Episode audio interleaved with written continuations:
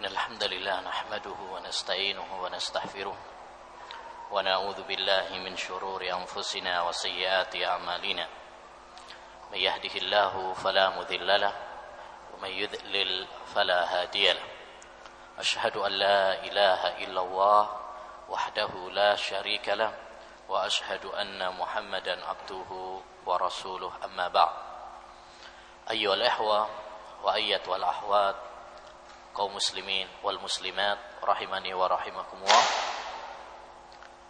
Insyaallah taala kita lanjutkan kajian kita masih dalam kitab Al-Aqidah At-Tahawiyah karya Al-Imam Abu Ja'far At-Tahawi rahimahullahu taala.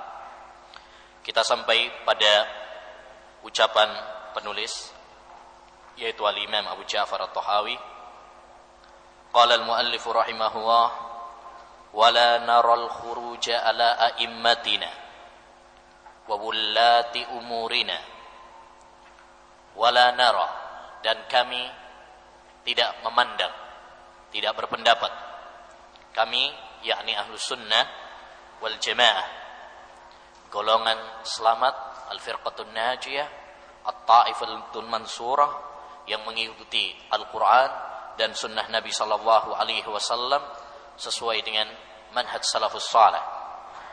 Ya, kami tidak berpendapat al khuruja keluar. Khuruj di sini bukan istilah tabligh, khuruj jaulah, bukan? Ya, tapi makna al khuruj di sini yakni memberontak.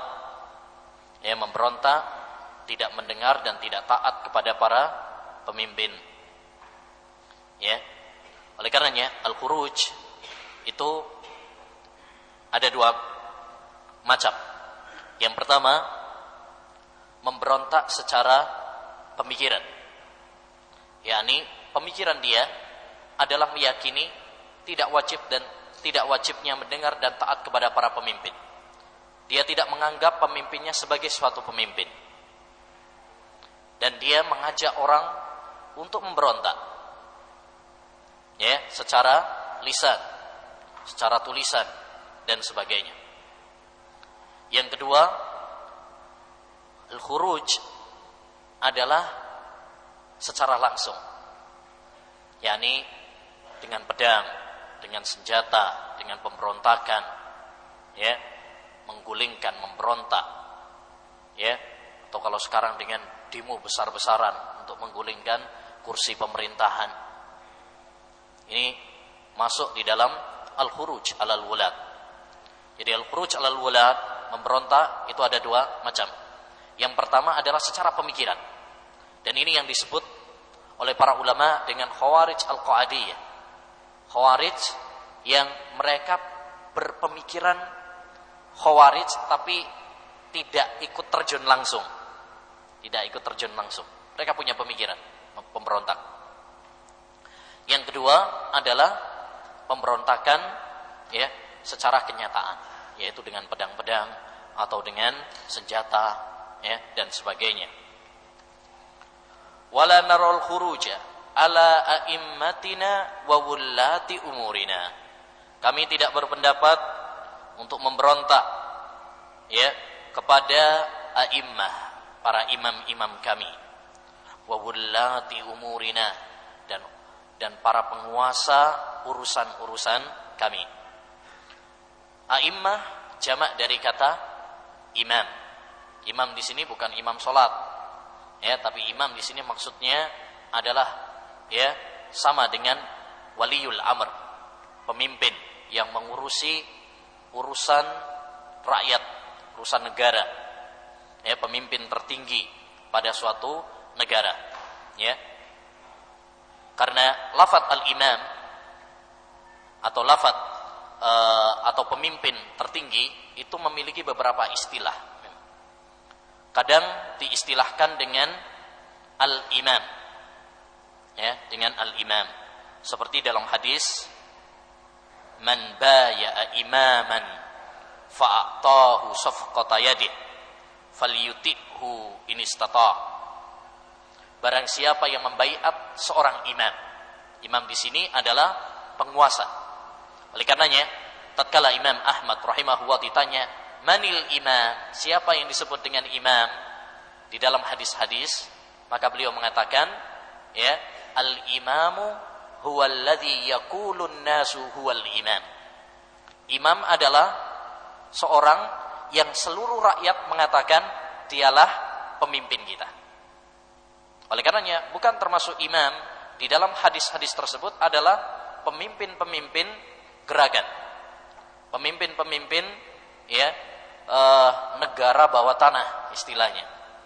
yakni gerakan-gerakan tersembunyi atau pergerakan-pergerakan yang sekarang menggeliat pada zaman kita sekarang yang tidak memiliki kekuatan, tidak memiliki tentara, tidak memiliki uh, sejengkal tanah pun, maka itu mereka tidak disebut sebagai imam. Ya, mereka tidak disebut sebagai imam. Istilah yang lain adalah wulatul umur atau waliul amr. Hal ini seperti tertuang dalam ayat surat An-Nisa. Ya ayyuhalladzina amanu atiullaha wa atiur rasul wa ulil amri minkum. Jadi lafaz wulatul umur ada di dalam Al-Qur'an. Dan para ulama ya berbeda pendapat tentang makna waliul amr tetapi perbedaan mereka tidak keluar dari dua golongan yang pertama adalah waliul amr maknanya adalah ulama. Dan yang kedua adalah umara, para pemimpin. Dan kata Syekhul Islam Taimiyah bahwa kedua makna tersebut benar. Bahwa waliul amr mencakup para ulama dan umara. Ada istilah yang lain yaitu as-sultan.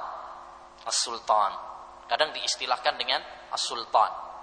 Seperti dalam hadis ya as-sultanu dhillullahi fil ardi para penguasa itu adalah naungan Allah di muka bumi ya disandarkan kepada naungan Allah Subhanahu wa taala nama Allah Subhanahu wa taala sebagai kemuliaan dan penghormatan bagi mereka demikian juga dalam hadis wa man kharaja minas sultani shibran famata famitatuhu al jahiliyah barang siapa yang keluar dari sultan sejengkal saja, maka ketika dia mati, maka matinya adalah mati jahiliyah. Mati jahiliyah bukan berarti mati kafir.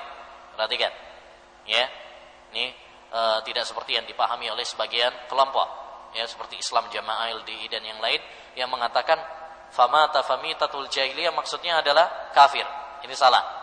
Ya, mita jahiliyah di sini adalah maksudnya adalah melakukan dosa besar seperti halnya orang-orang jahiliyah dahulu yang mereka meninggal dunia tanpa adanya pemimpin. Ya, mereka tanpa adanya pemimpin. Disebut juga nama yang lain, istilah yang lain adalah Al-Malik. Raja. Ya, raja. Seperti dalam surat Al-Baqarah ya. Wa qala surat Al-Baqarah ayat 247. Wa qala lahum nabiyyuhum Inna allaha qad ba'asa lakum taluta. Sesungguhnya Allah subhanahu wa ta'ala mengutus bagi kalian Talut sebagai malik, raja, penguasa. Taib. Dan istilah selanjutnya, istilah yang terakhir adalah Amirul Mukminin. Ya, Amirul Mukminin. Ya, Amirul Mukminin. Taib. Seperti Amirul Mukminin Umar bin Khattab radhiyallahu an dan dialah yang pertama kali ya pemimpin yang disebut dengan Amirul Mukminin. Kenapa disebut Amirul Mukminin? Karena dia yang mengurusi urusan orang-orang yang beriman, kaum muslimin. Baik. Selanjutnya wa in jaru sekalipun mereka berbuat curang, berbuat zalim. Yani kita tidak memberontak kepada para pemimpin kami, para penguasa kami, sekalipun mereka berbuat kesalahan. Mereka berbuat curang, berbuat dosa. Baik eh, kesalahan tersebut berkaitan dengan agama dengan syarat tidak sampai kepada derajat keluar dari agama, ya. Atau yang berkaitan dengan kesalahan dalam dunia. Dalam agama misalkan ya mungkin ya misalkan waliyadzubillah misalkan pemimpin ya suka minum misalkan kadang-kadang minum khamar. Atau pemimpin ya e, zina atau yang lain selagi tidak sampai kepada derajat ya keluar dari agama Islam maka tetap kita tidak boleh memberontak mereka ya. Yang kedua berkaitan dengan dunia ya. Misalkan dia mengambil hak rakyat atau seperti pada zaman kita sekarang yang paling sering adalah KKN ya, korupsi dan sebagainya jadi sekalipun para pemimpin tersebut zalim mereka mengambil uh, hak rakyat, mereka melakukan korupsi dan sebagainya, ya, kita tidak boleh memberontak mereka. Ini akidah Ahlussunnah wal Jamaah. Wala nad'u alaihim dan kita tidak mendoakan kejelekan. Ala da'a ala itu adalah mendoakan kejelekan. Tapi kalau da'a la atau lahum itu mendoakan kebaikan. Jadi da'a ya mendoakan itu kalau diidhofahkan kepada lam maka itu doa kebaikan. Tapi kalau diidhofahkan setelahnya adalah ala maka itu doa kejelekan. Dan di sini alaihim berarti kami tidak mendoakan ke, apa kejelekan untuk para pemimpin kami. Sebaliknya, Ahlussunnah wal Jamaah mendoakan kebaikan untuk para pemimpin. Ya, tidak mendoakan kejelekan untuk mereka tetapi mendoakan kebaikan. Dahulu Fudail bin Iyad pernah mengatakan lau kanat li da'watun mustajabah laja'altuha sultan. Seandainya saya tahu bahwa saya memiliki doa yang mustajab maka saya akan berikan kepada peruntukkan kepada untuk para pemimpin ya maka dikatakan kepadanya kenapa demikian wahai Abu Ali Ya, Bu Ali kunyahnya Fudail bin Iyad. Beliau mengatakan, "Li'anna salahal umara salahur ra'iyah."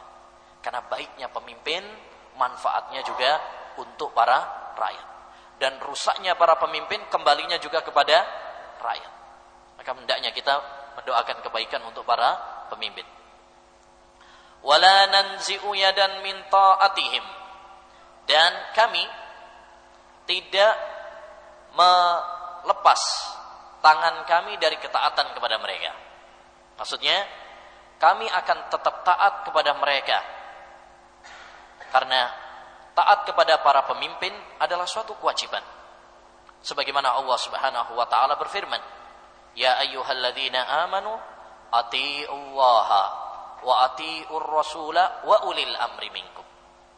Wahai orang-orang yang beriman, ya taatlah kepada Allah dan taatlah kepada Rasul dan taatlah kepada para pemimpin kalian.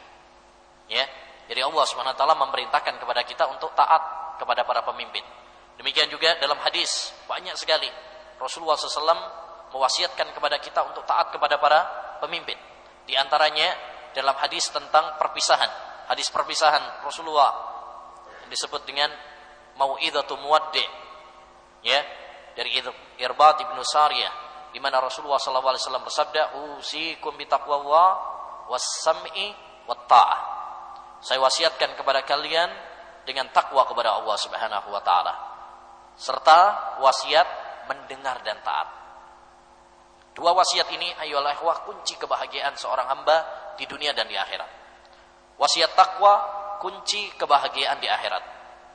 Dan wasiat untuk taat kepada para pemimpin karena itu untuk kebaikan di dunia. Ya, karena dengan taat kepada para pemimpin maka akan terjaga keamanan dan stabilitas suatu negara.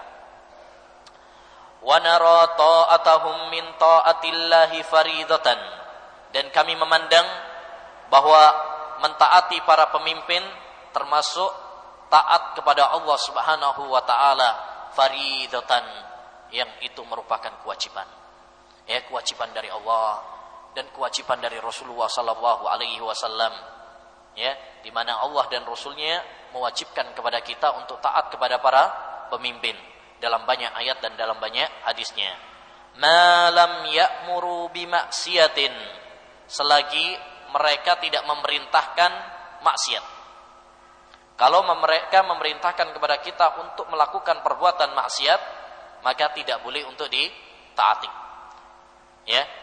Sebagaimana dalam hadis, la ta'ata limahlukin fi ma'siyatil khaliq. Tidak ada ketaatan kepada makhluk dalam hal maksiat kepada Al-Khaliq yaitu Allah Subhanahu wa taala. Dan uh, termasuk hal yang menarik adalah apa yang dikatakan oleh Imam Ibnul Qayyim dalam risalah Tabukiyah ketika menafsirkan ayat tadi surat An-Nisa ya ayyuhalladzina amanu atii'u Allah wa atii'ur rasul. Ya wa ulil amri. Perhatikan ayat yang mulia ini. Ya ayyuhalladzina amanu atii'u Allah ketika taat kepada Allah disebut fiilnya atii'u Allah ketika taat kepada rasul wa atii'ur rasul. Ya ayyuhalladzina amanu atii'u Allah wa atii'ur rasul. Disebut kata atiunya tapi kepada ulil amri nggak disebut. Langsung. Wa ulil amri minkum. Nggak pakai. Wa atiu ulil amri. Nggak pakai. Kenapa? Karena taat kepada Allah Subhanahu wa taala mutlak. Taat kepada Rasulullah sallallahu alaihi wasallam mutlak. Karena Allah dan Rasul tidak mungkin memerintahkan kepada kita maksiat. Tapi taat kepada para pemimpin dilihat terlebih dahulu jika perintahnya tidak bertentangan dengan syariat Allah Subhanahu wa taala, maka wajib kita taati. Tapi jika itu adalah maksiat dan bertentangan dengan syariat, maka tidak boleh untuk ditaati. Ya, inilah rahasianya kenapa pada lafat wa, wa ulil amri gak pakai wa atiu. Ya. Nah, dan dijelaskan oleh Syekh Ibn Uthaymin rahimahullah dalam syarah Riyadhus Shalihin bahwa perintah pemimpin itu terbagi menjadi tiga. Yang pertama, pemimpin memerintahkan kepada kita perintah yang sesuai dengan perintah Allah dan perintah Rasulullah Shallallahu Alaihi Wasallam. Contoh, ya, contoh misalkan pemimpin nyuruh kita sholat, maka wajib untuk ditaati. Ya, maka wajib untuk ditaati. Kenapa? Satu, sebagai bentuk ketaatan kita kepada Allah. Yang kedua, sebagai bentuk ketaatan kita kepada pemimpin. Dan termasuk dalam masalah ini adalah jika pemimpin memerintahkan kepada kita untuk ya berpuasa dan berhari raya bersama mereka. Maka wajib bagi para rakyat untuk mengikuti keputusan pemimpin tersebut. Karena itu adalah ya demi kebaikan. Ya, karena itu sesuai dengan perintah Allah dan perintah Rasulullah yang menganjurkan kepada kita untuk persatuan. Yang kedua, apabila pemimpin memerintahkan kepada kita maksiat. Ya, maksiat. Contoh misalkan kalau pemimpin nyuruh untuk ya korupsi. Pemimpin nyuruh untuk me, apa namanya melakukan penipuan data, manipulasi ya pemimpin menyuruh kita untuk bagi yang ahwat misalkan tidak boleh pakai jilbab ketika kerja. Ya kalau mau sebagai pegawai negeri nggak boleh pakai jilbab misalkan. Ya tentu ini adalah perintah yang bertentangan dengan agama. Maka tidak boleh ditaati. Tidak boleh untuk ditaati. Rasulullah SAW bersabda la ta'ata li mahlukin fi maksiatil khaliq. Tidak ada ketaatan kepada makhluk dalam hal maksiat kepada Allah Subhanahu wa taala. Yang ketiga, apabila pemimpin memerintahkan kepada kita ya, pemimpin memerintahkan kepada kita suatu masalah yang tidak ada dalilnya bahwa itu adalah perintah Allah dan Rasulnya, tapi juga itu bukan suatu hal yang bertentangan dengan syariat. Ya, seperti contohnya peraturan lalu lintas. Peraturan lalu lintas. Ya. Mengemudi ya, pakai kalau sepeda motor pakai harus pakai helm, harus ada SIM-nya. Ya, kemudian peraturan e, lampu merah, lampu hijau, kuning wajib ditaati. Ya, wajib ditaati. Demikian juga aturan pemerintah misalkan bagi warga yang ingin nikah maka harus dicatat di KUA, nggak boleh nikah siri. Ya, pernikahan yang tidak tercatat di KUA. Ini tidak ada dalilnya, dalam agama yang menganjurkan tapi juga bukan bertentangan. Tidak bertentangan dengan uh, syariat. Bahkan uh, kaidah-kaidah syariat mendukungnya. Maka dalam kondisi seperti ini wajib bagi seorang untuk mentaati peraturan-peraturan tersebut karena itu bukan maksiat. Karena itu bukan maksiat kepada Allah Subhanahu wa taala. Maka suatu kesalahan ya pemikiran seseorang yang mengatakan bahwasanya taat kepada pemimpin itu hanya dalam masalah-masalah yang memang dianjurkan. Yang memang ada perintahnya dalam agama. Ini adalah pemikiran yang batil, ya, pemikiran yang batil, ya. Sehingga akibatnya banyak yang tidak e, taat kepada peraturan-peraturan pemerintah ya dalam lalu lintas atau dalam pernikahan yang itu bukan bertentangan ya dengan agama, tidak bertentangan dengan agama, tapi ya banyak yang dilanggar dengan alasan itu tidak ada dalilnya. Ya, memang tidak ada dalilnya tapi itu juga bukan maksiat. Ya, bukan maksiat dan Allah memerintahkan kepada kita untuk taat kepada pemimpin selagi bukan maksiat, maka wajib bagi kita untuk mentaatinya. Ya, wajib bagi kita untuk mentaati. Wa nad'u lahum bis-salahi wal mu'afat dan kami mendoakan kebaikan bagi mereka. Kalau kami kita tadi tidak mendoakan kejelekan, sebaliknya kita mendoakan bagi mereka ya dengan kebaikan dan muafat ya kesehatan ya karena dengan kesehatan, dengan kekuatan, mereka bisa melaksanakan tugas dan amanah yang diembankan, dipikulkan di pundak-pundak mereka. Ikhwan, ngurusin orang, ya, ngurusin orang itu bukan masalah yang gampang.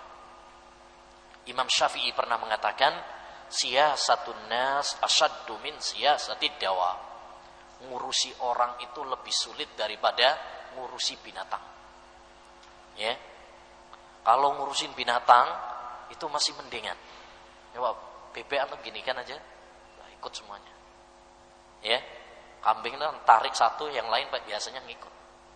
Tapi kalau ngurusin orang, enggak. Kasih keputusan begini, yang lainnya demo. Dikasih keputusan begini, yang sini protes. Malah bikin onar, bikin kerusakan. Makanya enggak ada hari sekarang ini kecuali tanpa demonstrasi. Bahkan sekarang sudah sampai pada taraf ya guru-guru ikut demo. Ya, suatu hal yang sangat tidak pantas. Ya, suatu hal yang sangat tidak pantas. Nah, uh, jadi masalah ini ayo oleh apa yang diutarakan oleh Imam At-Tahawi rahimahullah taala adalah masalah yang sangat penting untuk dikaji. Ya. Dan ini termasuk akidah Ahlussunnah wal Jamaah. Kenapa masalah ini adalah penting? Pertama, karena masalah ya e, akidah tentang para pemimpin, ya, akidah sikap rakyat terhadap para pemimpin ini termasuk akidah salafiyah. Akidah sunnah wal Jamaah ya yang berdasarkan Al-Qur'an dan sunnah. Oleh karenanya, hampir dalam semua kitab-kitab akidah pasti ada pembahasan tentang masalah sikap kepada para pemimpin ya sikap kepada para pemimpin. Baik dalam kitab akidah Tohawiyah atau dalam kitab-kitab akidah yang lain ya. Ya seperti Syarh Sunnah Al-Barbahari misalkan atau Aqidatus Salaf Ashabil Hadis atau kitab-kitab yang yang lainnya ya banyak yang membahas tentang masalah ini. Semua itu menunjukkan tentang pentingnya permasalahan ini. Ya. Yang kedua kenapa pembahasan bab ini adalah masalah yang penting karena memahami akidah ini maslahatnya sangat besar. Manfaatnya sangat besar. Terutama untuk keamanan ya, suatu negara. Ikhwan, keamanan suatu negara itu sesuatu yang sangat mahal harganya. Bahkan lebih mahal daripada makanan dan minuman. Oleh karenanya Allah Subhanahu wa taala menceritakan tentang doa Nabi Ibrahim alaihi salam ya Rabbi ij'al hadzal balada amina warzuq ahlahu minats thamarat man amana minhum billahi wal yaumil akhir Ingatlah tatkala Ibrahim mengatakan ya Allah jadikan negeriku ini negeri yang aman dan berikanlah buah-buahan. Jadi negeri aman dulu. Baru kemudian apa? Berikan buah-buahan kepada penduduknya. nikmat keamanan lebih didahulukan oleh Ibrahim daripada buah-buahan, makanan. Kenapa demikian? Karena nggak mungkin orang itu bisa merasakan lezatnya suatu makanan atau segarnya suatu minuman kalau dalam kondisi nggak aman. Dan ini pernah dipraktekkan oleh seorang ulama pada kambing. Ya, dia bikin mempraktekkan mempraktekkan uh, ayat ini pada seekor kambing dibuat lapar nggak dikasih makan ya kemudian dikasih makan. Jadi beberapa hari nggak dikasih makan. Otomatis kalau nanti dikasih makan dia pasti akan lahap. Gitu kan? Seharusnya seperti itu. Kayak kita kalau uh, puasa aja satu hari ya biasanya pas buka ya dendam kesumat. Nah, kan gitu. Ini beberapa hari nggak dikasih makan sengaja ketika disuguhkan makanan dia nggak makan kenapa karena di sampingnya dibuat dekat dengan dia ada seekor serigala kambing paling takut sama serigala jadi makanan yang dia sebenarnya harusnya memakannya dengan lahap, nggak mau memakannya. Kenapa? Karena dia dekat sama serigala, takut. Ini menunjukkan betapa mahalnya suatu keamanan, ya, suatu keamanan. Oleh karenanya, ayol ehwa, para ulama dahulu mereka mengatakan situna laila ma'al imamil fajir khairun min lailatin biduni imam. Ya, 60 malam bersama imam yang dolim itu masih mendingan ketimbang sehari semalam aja tanpa adanya pemimpin. Ya, dan ini terbukti. Mendingan dipimpin oleh pemimpin yang dolim daripada nggak ada pemimpin. Karena nggak ada pemimpin itu kacau balau nanti. Ya, kacau balau. Mungkin kita masih ingat sekitar sebelum tahun 2000-an lengsernya presiden Indonesia yang kedua ya saat-saat lengsernya kekacauan di mana-mana ya penjarahan bahkan sampai pada pada taraf pemerkosaan itu suatu hal yang sulit di ya hentikan kenapa karena pemerintah sudah tidak dianggap polisi, tidak ada harga dirinya. Sehingga seorang seenaknya melakukan pelanggaran dan kerusakan. Ya. Nah, demikian juga pada kasus Irak. Ya, siapa yang memperhatikan kasus Irak ketika dahulu dipimpin oleh seorang Saddam Hussein. Ya, seorang presiden yang zalim. Ya, pemimpin yang zalim bahkan sebagian para ulama sampai mengkafirkan Saddam Hussein tapi masih lebih mendingan ketiba ketika dia dilengserkan. Ya, ketika dilengserkan malah pembantaian dan korban berjatuhan di mana-mana. Ya, ini menunjukkan kebenaran ucapan para ulama 60 malam bersama pemimpin yang zalim itu lebih baik daripada satu hari tanpa pemimpin. Yang ketiga, kenapa kita perlu membahas akidah ini, mempelajari akidah ini? Karena pada zaman kita sekarang dan ini memang sejak dulu ada pemikiran-pemikiran yang menyimpang. Ya. Virus-virus yang berbahaya yang sesat ya tentang bagaimana sikap rakyat kepada para pemimpin. Setidaknya ada dua golongan yang kontradiksi, yang saling bertentangan. Sebagian ada golongan yang mereka memberontak kepada para pemimpin.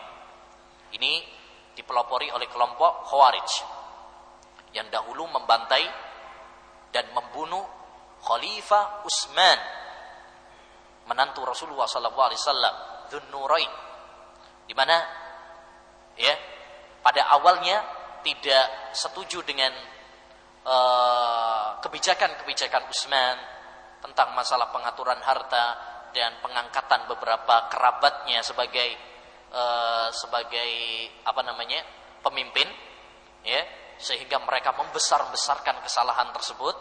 Padahal itu bukan kesalahan juga ya tapi dibesar-besarkan sampai pada taraf ya uh, membunuh Khalifah Utsman bin Affan di dalam pemberontakan yang telah direncanakan. Bahkan dalam sejarah ya sahabat Utsman bin Affan itu dikuburkan dengan sembunyi-sembunyi dan dalam waktu yang sangat cepat dan kilat. Karena khawatir ya mayatnya justru malah dirampas oleh orang-orang Khawarij. Ya. Sehingga awalnya bukan di kuburan Baqi, tapi di eh, apa kebun ya, yang dekat dengan rumahnya. Dan itu pun di malam hari sampai ditunggu di malam hari karena khawatir ya ini yang kedua kelompok yang kedua ada yang berlebihan kepada para pemimpin yaitu kelompok uh, kelompok Rafidah Syiah ya kelompok Rafidah Syiah yang mereka sangat berlebihan kepada imam-imam mereka pemimpin-pemimpin mereka. Jadi yang satu berlebihan yang satu ya terlalu meremehkan kepada para pemimpin. Dan dua-duanya adalah salah ya. Yang benar adalah akidah sunnah wal jamaah di mana kita menghormati para pemimpin tapi tidak berlebihan kepada mereka ya oleh karena kita tidak boleh mentaati mereka apabila itu adalah maksiat kepada Allah Subhanahu wa taala. Nah taib. Uh, untuk masalah ini ayo ikhwah rahimani wa rahimakumullah kita akan menyinggung sedikit tentang beberapa permasalahan seputar masalah uh, antara rakyat dan pemimpin. Masalah yang pertama adalah wajibnya mengangkat pemimpin. Ya. Jadi adanya seorang pemimpin atau mengangkat pemimpin itu hukumnya adalah wajib. Ya. Wajib. Satu hal yang menunjukkan tentang wajibnya mengangkat seorang pemimpin ya. Kita tahu di dalam sejarah Rasulullah wasallam sampai tidak dikuburkan langsung. Ya. Beliau Shallallahu tidak dikuburkan langsung beliau menunggu dua atau tiga hari setelah kematiannya. Untuk apa? Ya, padahal Rasulullah SAW memerintahkan kepada kita untuk segera apa? menguburkan asri ubil jenazah. Tapi kenapa diundur oleh para sahabat? Ya, supaya ya segera diangkat pemimpin. Karena kalau Rasulullah SAW eh, jadi para sahabat mengatakan kita harus menetapkan siapa pengganti Rasulullah, kita tidak akan mengubur Rasulullah sampai ya terangkat pemimpin penggantinya Rasulullah supaya cepat. Ya.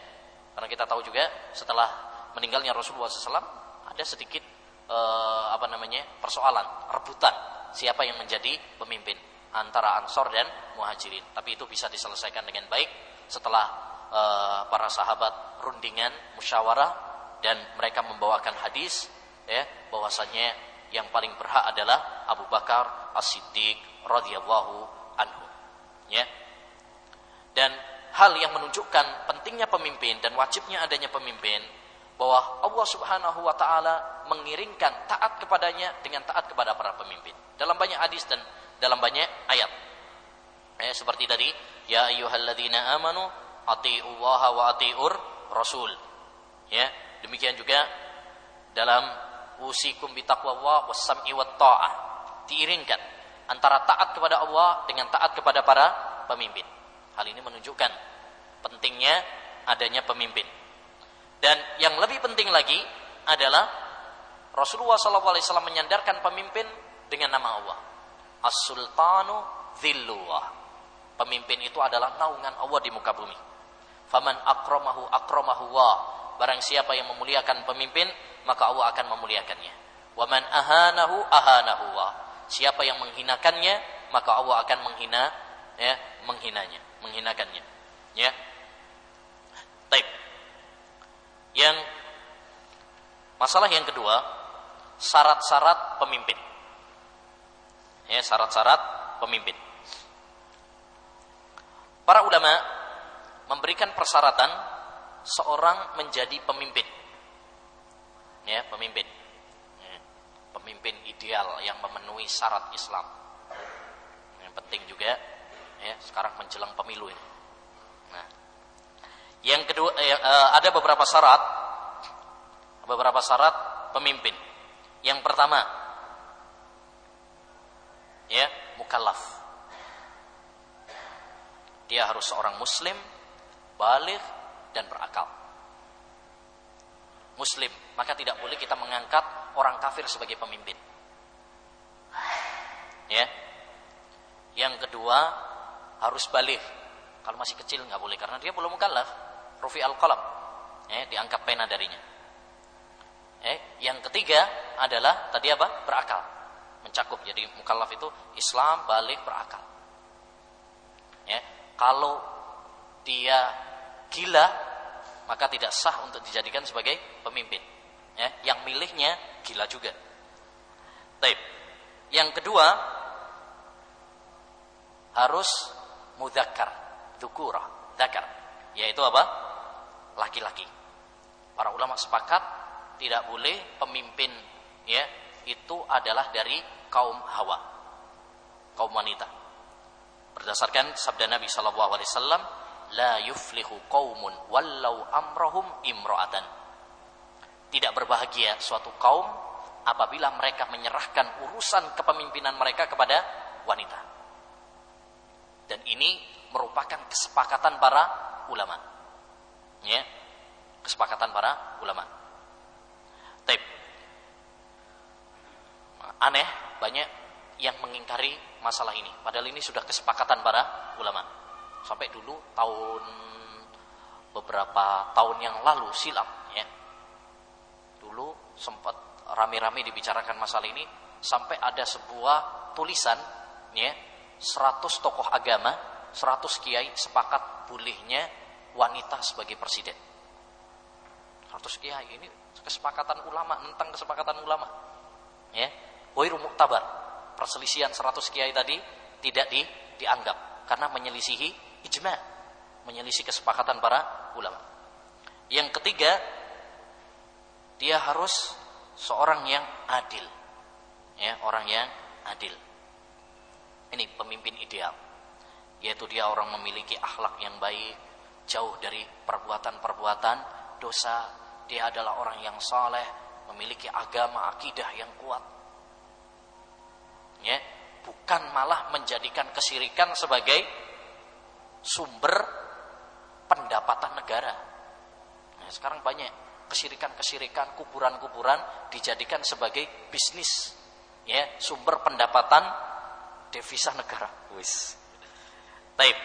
Yang keempat, dia harus seorang yang memiliki ilmu memiliki ilmu memiliki ilmu yakni ilmu agama lebih bagus ya dan yang lebih penting juga adalah yang penting juga adalah dia memiliki ilmu tentang urusan tata negara urusan politik gimana ngatur eh, gimana eh, mengurusi rakyat yang baik itu bagaimana nah itu beberapa syarat yang disebutkan oleh para ulama rahimahumullah taala dan di antara syarat juga adalah salamatul hawas wal a'dha. Ya, enggak cacat. Ya, enggak cacat. Adapun cacat enggak memenuhi kriteria, enggak boleh. Para ulama sepakat. Ya, orang bisu, buta, ya, itu enggak boleh jadi pemimpin, enggak memenuhi syarat. Ya, tidak boleh.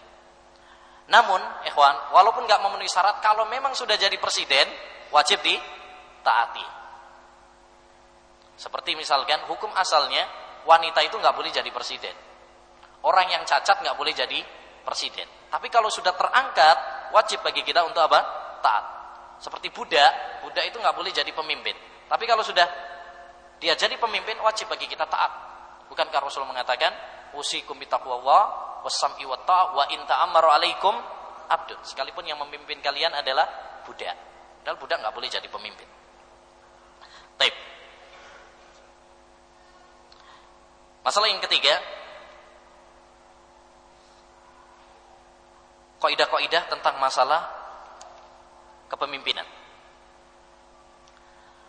Yang pertama, wujubu aqdil bai'ah wa tahrimu naqdhiha.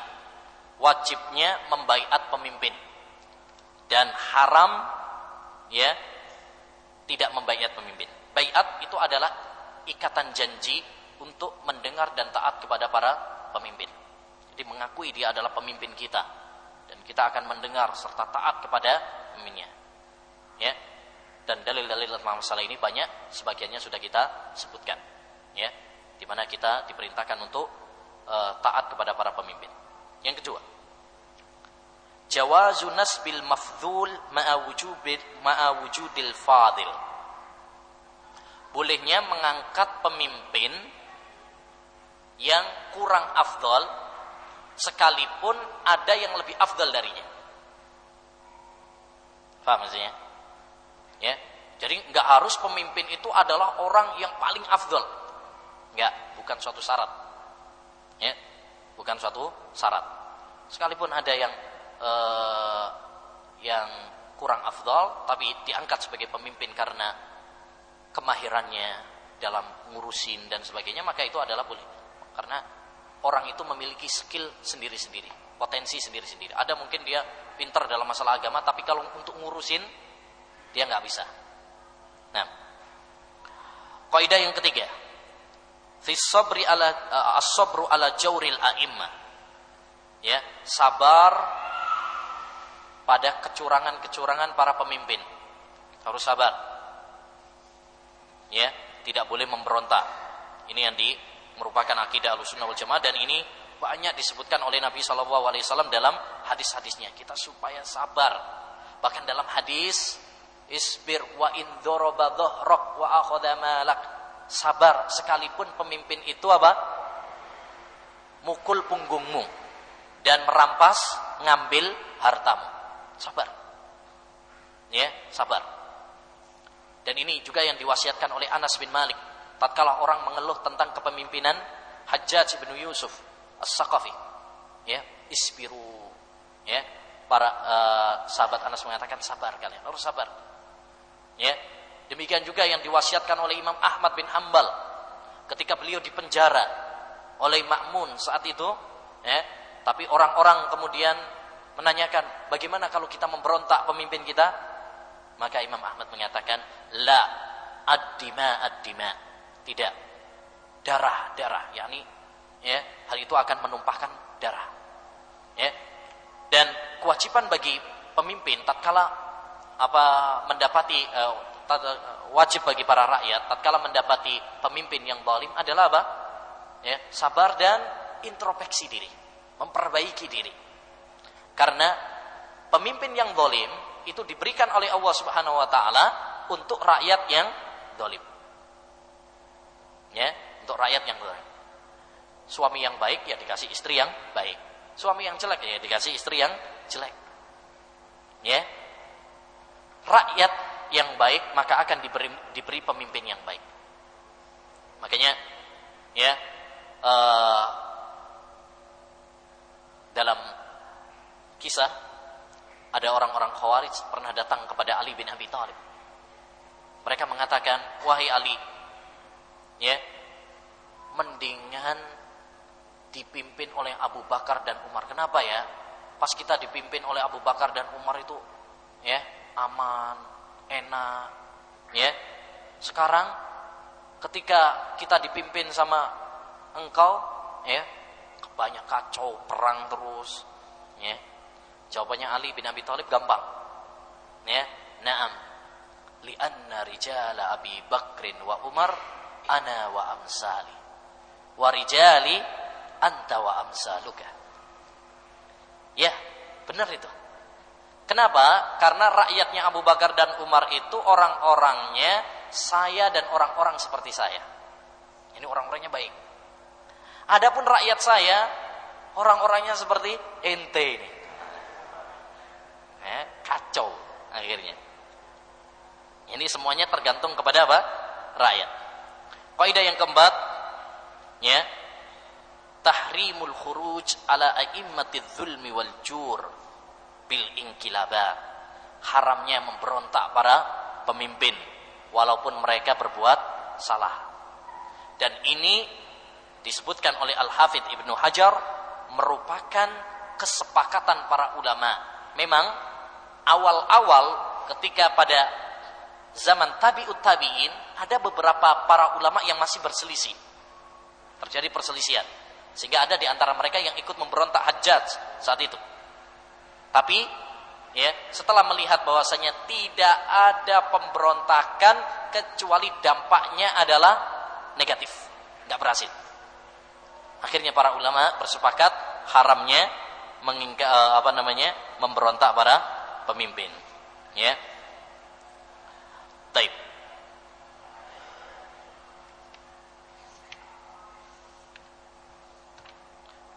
Taib uh, satu masalah lagi yaitu kewajiban rakyat kepada para pemimpin. Yang pertama adalah menghormati para pemimpin. Karena mereka adalah orang-orang yang membawa tugas atau amanat yang besar. Eh, maka wajib bagi kita untuk memuliakan mereka. As-sultanu dhillullahi fil. Man akramahu akramahu Pemimpin itu adalah naungan Allah di muka bumi. Siapa yang memuliakannya, Allah akan memuliakan dia. Baik. Yang kedua adalah mendengar dan taat. Kita mendengar dan taat kepada para pemimpin selagi itu bukan maksiat. Maka wajib bagi kita untuk mentaati mereka. Ya. Nah. Dan ini sudah kita bahas. Yang ketiga adalah mendoakan kebaikan bagi mereka. Mendoakan kebaikan. Karena kebaikan para pemimpin, kebaikan juga untuk para rakyat. Keempat adalah menasihati para pemimpin dengan cara yang baik. Ad-dinu an-nasihah. Agama itu adalah nasihat. Salah satunya adalah wali a'immatil muslimin wa amatihim. Untuk para pemimpin kaum muslimin. Ya, tapi caranya yang baik. Karena nasihati pemimpin gak sama dengan nasihati teman atau nasihati murid kita, anak kita enggak. Sebagaimana anak kalau nasihati bapak nggak sama nasihatnya bapak kepada anak. Kalau bapak nasihati anaknya masih bisa jiwir. Tapi kalau anak nasihati bapaknya, maksud jiwir. Ya, beda. Demikian juga pemimpin. Nasihati pemimpin tentu tidak sama dengan nasihati rakyat biasa. Dan yang terakhir adalah membantu ya para pemimpin dalam meringankan tugas-tugas mereka ya makanya kita semuanya harus menjadi rakyat-rakyat yang baik warga yang baik ya warga Indonesia yang baik ya agar negara ini gemah ripah loh jinawi katanya gitu. Iya tak? Sudah terlambat insya Allah uh, soalnya minggu depan antum siapkan murojaah ya. awal awal pertemuan depan ya anak kasih pertanyaan. Wassalamualaikum warahmatullahi wabarakatuh